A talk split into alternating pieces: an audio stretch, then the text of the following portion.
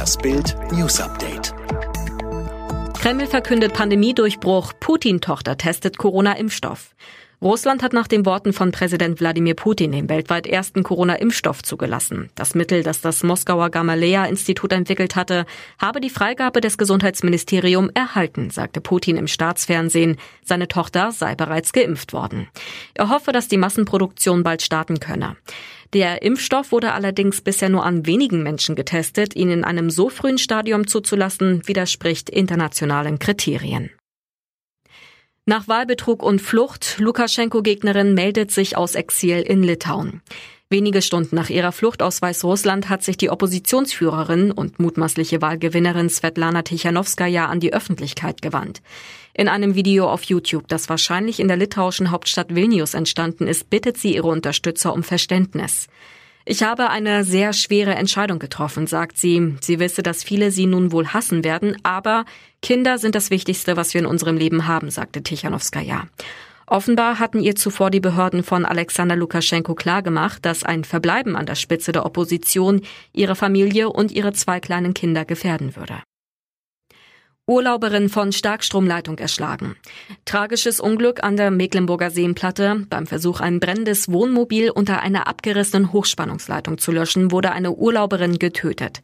Ein Camper hatte sein Wohnmobil unerlaubt unter einem Strommast in der Nähe des Malkwitzer Sees abgestellt. Aus bislang ungeklärter Ursache fing der Wagen gegen 22.50 Uhr Feuer. Drei Urlauber aus Bayern, eine Frau und zwei Jugendliche wollten beim Löschen helfen. Durch die starke Hitzeentwicklung riss die Hochspannungsleitung und fiel herunter. Die junge Frau wurde getroffen und so stark verletzt, dass sie noch vor Ort verstarb. Mann hackt Autofahrer mit Machete die Hand ab. Ein 22 Jahre alter Mann soll im rheinland-pfälzischen Ochtendung einem 21-Jährigen die Hand mit einer Machete abgehackt haben. Wie die Polizei am Montag mitteilte, kam es am späten Samstagabend in der Nähe einer Grillhütte zu einer Auseinandersetzung zwischen mehreren Personen. Der 22 Jahre alte Mann gab an, dass er Holz gehackt habe, als er einen Autounfall auf einem nahen Feldweg bemerkte. Als er dem Autofahrer helfen wollte, habe dieser plötzlich eine Schusswaffe aus dem Handschuhfach geholt und mehrfach auf ihn geschossen.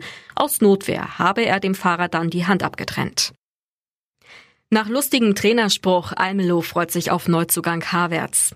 Der niederländische Fußball-Erstligist Herakles Almelo hat die verbale Vorlage von Leverkusens Trainer Peter Bosch aufgenommen und Kai Havertz scherzhaft als Neuzugang begrüßt. Herzlich willkommen, Kai, schrieb der Club in den sozialen Netzwerken über ein Foto, das den von internationalen Topclubs umworbenen Deutschen im Almelo-Trikot zeigt.